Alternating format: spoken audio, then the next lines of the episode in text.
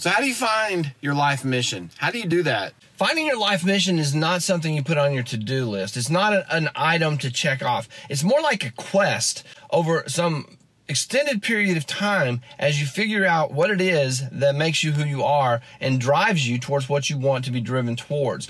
Your mission is going to grow out of your belief system and your values. And depending on what those belief systems and values are, it's going to give you a mission that is going to become an integral part of who you are. A lot of people's beliefs grow out of some sort of organized belief system if that's the case for you, then you need to dig into that belief system, whatever it is, and find out what that belief system says the purpose of the created person is.